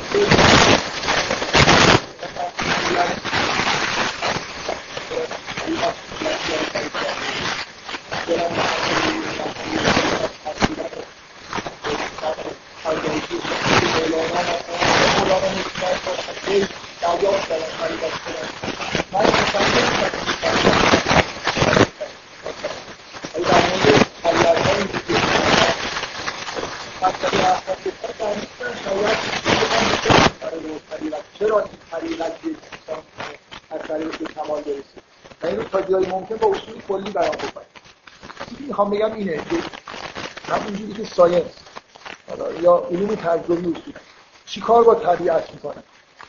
ما میتونیم یه دانشی رو در واقع تصور بکنیم که اسمش رو بذاریم مثلا فلسفه احکام، همین کار رو دارن سعی میکنن با احکام انجام بدن. باز اون دو قطبی‌ها تکوین در مقابل تشریع دیگه. ما در مورد تکوین موفق شدیم که مثلا فرض کنید تمام حرکات منظومه شمسی رو از روی اصول کلی مثلا با سه تا اصل نیوتن کاملا نتیجه فرض کنید که تونستید کار بکنید. خرافات همیشه این احساس دارن که احساس جالب و شیرین که چطور این نظریه‌هایی که رد شدن همین در تمام این در دانشگاه دکترهایی که می‌کنن مثلا رد داره از شخص در دانشگاه کلا در دانشگاه نباید باشه.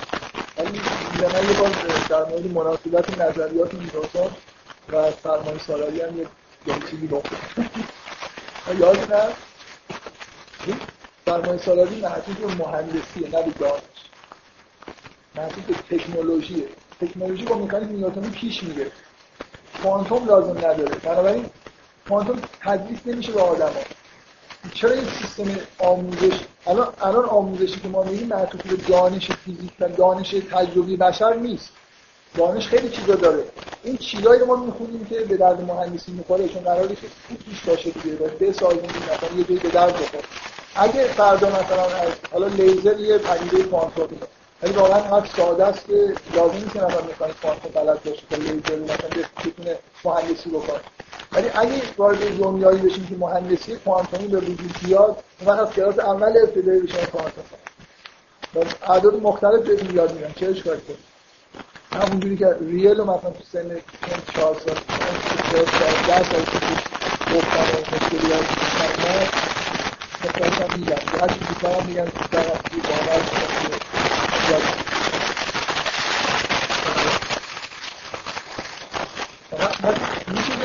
یه دانش مصابه با ساینس برای حالت تشریف که تفاضل کرد. شما احکام رو در واقع این چیزی که به نظر من تو قرآن اسم داره حکمت. حکمت اینه دانشی که یه آدم یه دانشی داره، همون چیزی پیامبران داره که از ادراک جهان و انسان احکام رو در میارن. چقدر واقعا در طول تاریخ حالا همین هزار و چهارصد سال اسلام روی این دانش کار شد. خیلی کم میگم شگفت انگیزه به نظر من که چرا این وجود نداره. باور کنید الان این بحث‌های فلسفه احکام به غیر از یه سری نکات عرفانی عرفا گفتن که رمزهای مثلا احکام رو سعی کردن باز بکنن که اونم خیلی ذوقیه، یعنی جنبه سیستماتیک نداره.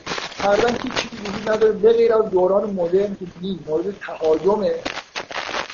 میان میگن که چه مزخرفاتی این احکامی که شما دارید، بعد با حالت دفاعی مثلا یه چیزایی در مورد حجاب گفتن و همش هم حالت لافروزی کردن داره بیشتر.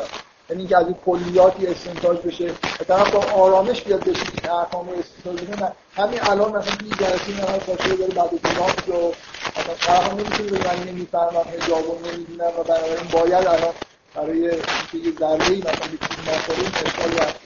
بنابراین این یه دانشیه که وجود داره ولی قبلا مثلا در واقع حکمت میگن در معنی که نظامن تو قرآنه که اصلی ترین دانش هاست ولی ما پیشرفت روش نکردیم.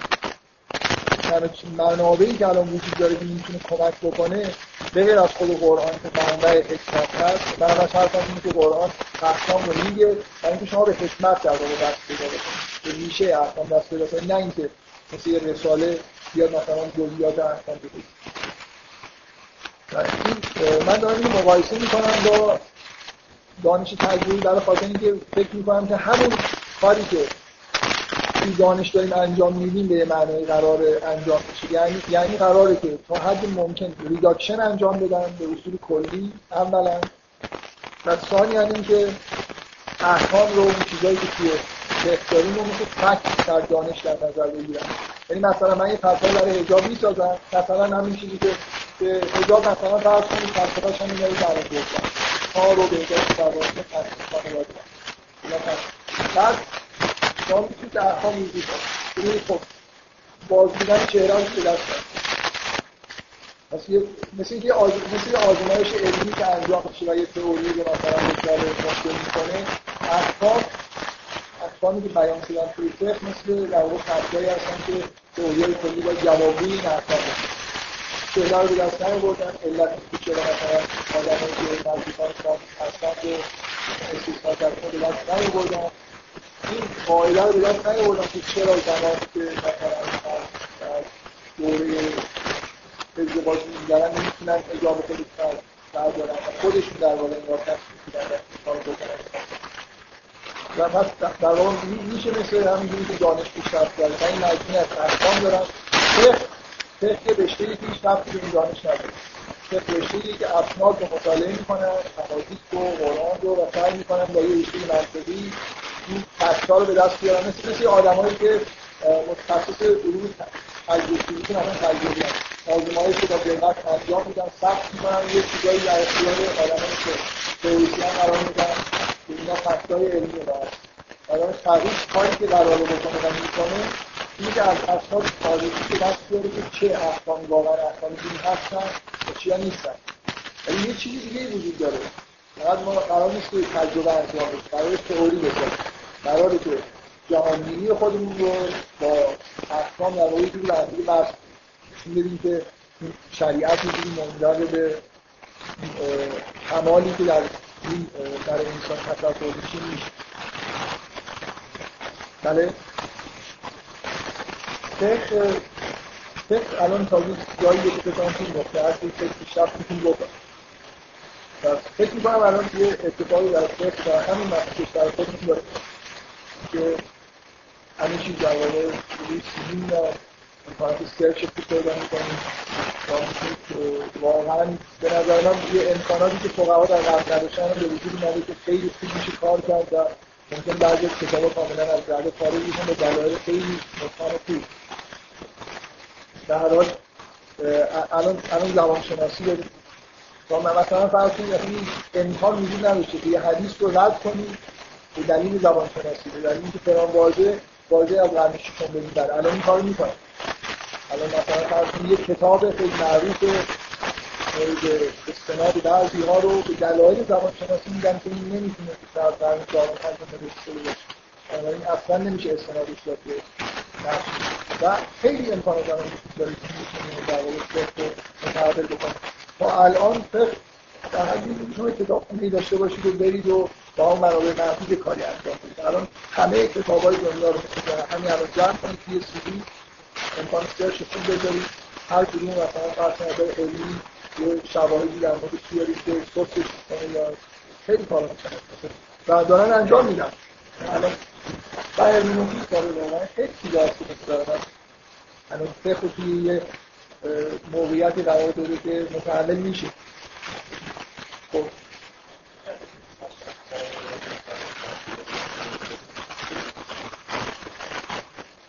نه به نظر من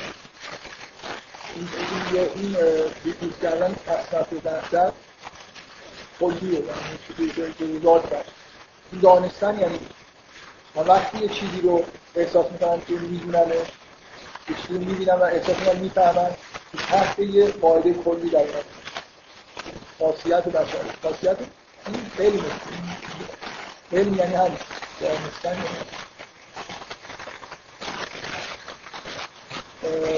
من نمیدونم برای وقت دارم که چیزایی بگم، من که چیز وقتی هم گفتم میخوام واقعا بگم اینقدر به نظرم مهمه، میخوام یه بار دیگه تاکید کنم که چرا این فلسفه احکام نباید به وجود میومد و به وجود بیاد به دلیل اینکه آدمای اعتراضایی نسبت به احکام دارن.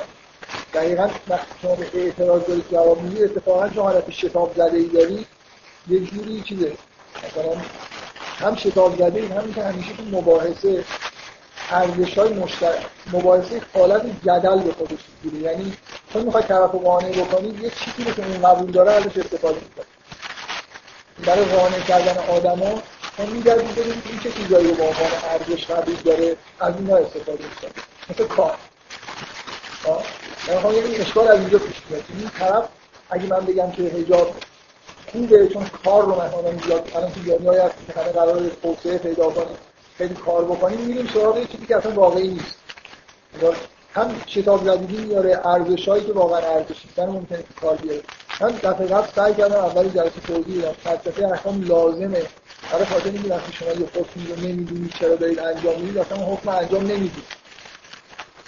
نه نه منظور من دفعه قبل مثلا حکم هم همه حالت حرام داره، یه ظاهری داره. وقتی نماز میخونم اگه ندونم که نماز معنیش چیه و چرا دارم میخونم، نمیتونم بگم چیزی که خدا از من خواسته انجام دادم. اگه من حجاب داشته باشم و ندونم که چرا دارم حجاب میذارم، واقعا به حکم خدا تعمیل با حکم چیزیه، یه حقیقتیه که به این شکل در واقع نمون پیدا میکنه. امر امر خدا، حکم خدا اینجوریه. خداوند چی می‌خواد؟ خداوند مثلا یه چیز کلی در مورد انسان می‌خواد، یه کلیات می‌خواد، تا به کمال ارواح برسه. خب اینا در جاهای مختلف که احکام مختلفی در واقع تطبیق می‌شن. وقتی نفهمم این خطر، شاید مثلا زنی در نظر بگیرید که با احساس حجاب می‌ذاره، یه موجود طبیعیه و همون بهتر که خودش باشه. خب اگه واقعا یه نفر به این ترتیب حجاب بذاره، این به حکم خدا اصلا عمل کرده، این که به حکم شیطان عمل کرده. واقعا بگه من یه آقا بگه هستی بگه بگشتم و اشاره بگشتم به این موجود دستم این موجود ترتیب حجاب کتاب همین چیز بخونه آسید کتاب سر جام سر یک کتاب معروفی ذهن، مغز و علم. این از اون سخنرانی هایی که سر توی برنامه خیلی معروف چیز انجام داده، برنامه سخنرانی مطلبی جلال ستاری اسم سخنرانی دارم. این مجموعه از این چیزا دیگه دارد در حال چون سخنرانی هم و برای این دیگه شدن خیلی کتاب ساده میگه بگذارید مفهوم تبعیت با مفهوم تبعیت از قاعده شروع کنید. می‌بینند آدمیان و کامپیوترها از قواعد تبعیت، کامپیوتر از قواعد تبعیت و نرم‌افزار می‌نویسند قواعد رو تعریف می‌کنند. من می‌خواهم بر وجود فرق اساسی استدلال کنم. در مورد آدمیان هر دو از قواعد تبعیت می‌کنیم، محتوای واقعی یا معنای قاعده ما را هدایت می‌کند. در مورد تبعیت از قاعده معنای معانی رفتار به وجود می‌آورد. البته معانی فقط به نفسی رفتار به وجود نمی‌آورد، اما یقینا در طریق رفتار نقش خیلی می‌کنه. مثلا این قاعده رو برمی‌دارد در بریتانیای پاریس در سمت چپ جاده‌ها است. این قاعده است. ولی من یه تفاوتی نمی‌کنم.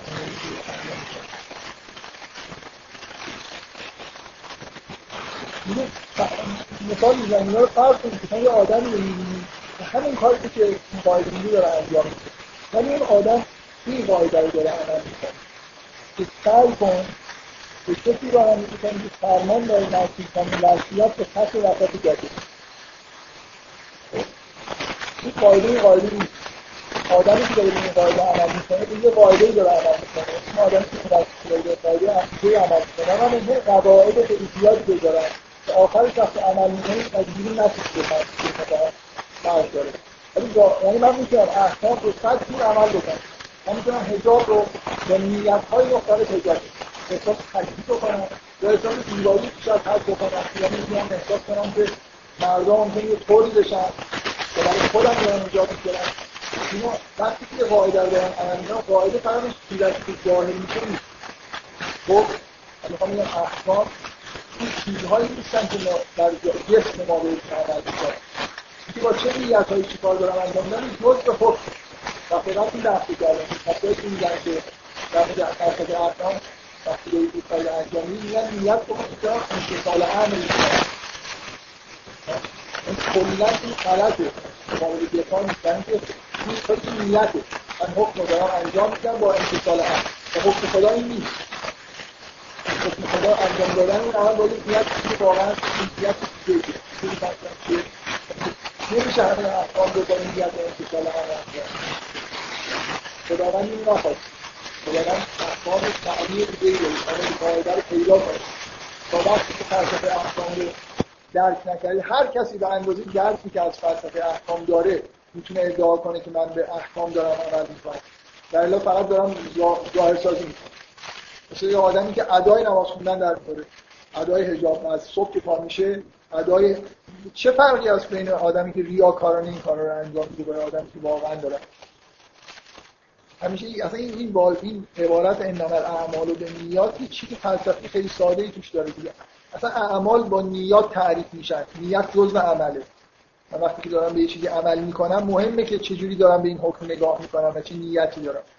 و فلسفه احکام باید رشد بکنه برای خاطر اینکه وقتی نمیفهمم حکمو به حکم عمل نکردم. هر چقدر آدم درکش از احکام بالاتر باشه بیشتر میتونه در واقع احساس کنه که داره احکام خداوند رو عمل. و چرا این که توی این کتاب در مورد این موضوع، این موضوع اصولا موضوع مورد بحث آدماییه که تو زمینه فلسفه ذهن کار می‌کنن. به دلیل این ماجرای تورینگ تست. هر کی می‌دونه تورینگ تست چیه، حتما می‌فهمه دیگه چرا این بحث لازمه. تورینگ تست اینه که یه ماشین تستایی که من بهش میدم رو مثلا یه سری آزمایش ازش یه سوالایی می‌کنم، همون جوری جواب داد که آدم جواب میده. من میتونم نتیجه بگیرم که این هوشمند به همون معناییه که آدم هوشمند. اینو بهش میگم مثلا کامپیوتیشنالیست، همچین اعتمادی رو فلسفه ذهن.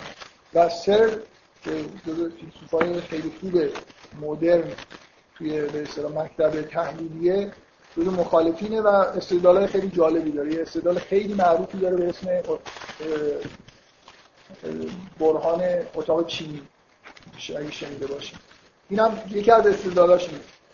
میگه اصلا قاعده تبعیت از من که بگم اصلا نمیتونم بگم کامپیوتر داره از قاعده تبعیت میکنه، در اینکه فقط داره یه کار امتثال امر داره میکنه. اصلا قاعده اونجا وجود نداره، شعوری وجود نداره. خب من بحثمو تموم میکنم. چند کتاب یکی چون چند نفر رو همین جداگانه این کمی کتاب معرفی کردم دیگه، ولی رفتی به موضوع نداشت. فقط به دلیل اینکه اگه علاقه‌مندید این موضوع رو از نظر فلسفی ببینید جاش کجاست، این کتاب کتابو بخونید. من کتاب ابهرال از متون قدیمی عرفانی در مورد عشق انسانی و رابطه‌اش با عشق الهی بحث کردم. معروف‌ترین کتابم کتاب ابهرالعاشقین شیخ عبدالکریم حائری که خیلی خیلی عقاید تندی در مورد عشق انسانی داره. تقریباً معترضه که عشق به اصطلاح الهی بدون گذاشتن از عشق انسانی ممکن نیست، مگر مثلا در یه حالت خاصی خداوند ممکنه بعضیا رو یه جوری. شما یه سوالی در این مورد داشتید، یه نفر چیزی پرسید من گفتم که تاش بردم. یه کتاب معروف در مورد کتاب عرفانی، رساله کوچیکی از احمد غزالی، برادر بزرگ امام محمد غزالی که این عارف خیلی مشهوریه، مخصوصا به دلیل اینکه مراد عینالقضات همدانی. عینالقضات همدانی آدم خیلی خیلی مهمیه توی عرفان. از سی و پنج سالگی کشته شده، ولی واقعا مجموع نوشته‌های عینالقضات همدانی فوق‌العاده است. یک نوشته‌ای داره درباره ساختمان مسجد الحرام، نه در مورد حج، در مورد این ساختمان که این چرا متعبه، یعنی چرا اینجوری ساخته شده، چرا نمیدونم مقام ابراهیم قرار گرفته و الی آخر. یه مخلوطی از بحث در مورد معماری و احکام حج. فوق العاده معروف خلاصه اینطوریه. این کتابی داره احمد غزالی تحت عنوان سوانح العشاق، کتاب خوبی داره. من یه جملهشو فقط فصلای کوچیکی کنار هم دیگه داره و خیلی هم کوتاه. این, این کتاب دو تا رساله معروف عرفانی در مورد عشق که از احمد غزالی، یکی هم یه آدمی که اصلا معروف نیست همین رساله با یه مقدار همین شعر ازش باقی مونده، سیف‌الدین با خرسی با با خرسی. این احمد غزالی ولی واقعا چیزش داره دیگه. یه فصل میشه میشه میگه بدایت عشق، اول عشق آن است که تخم جمال از دست مشاهده در زمین خلوت دل افکند، تربیت او از تابش نظر بود. من نمیدونم واقعا همین حرفایی که این دوستی‌ها می‌زنن در این جمله خلاصه میشه. شروعش اینه که تخم جمال، تخم زیبایی و مشاهده، دست مشاهده در زمین خلوت دل. من همه تاکیدم اینه که حجاب دل رو خلوت میکنه، یعنی سیگنال‌های شلوغ کننده رو در واقع حذف کنید تا این اتفاق بیفته.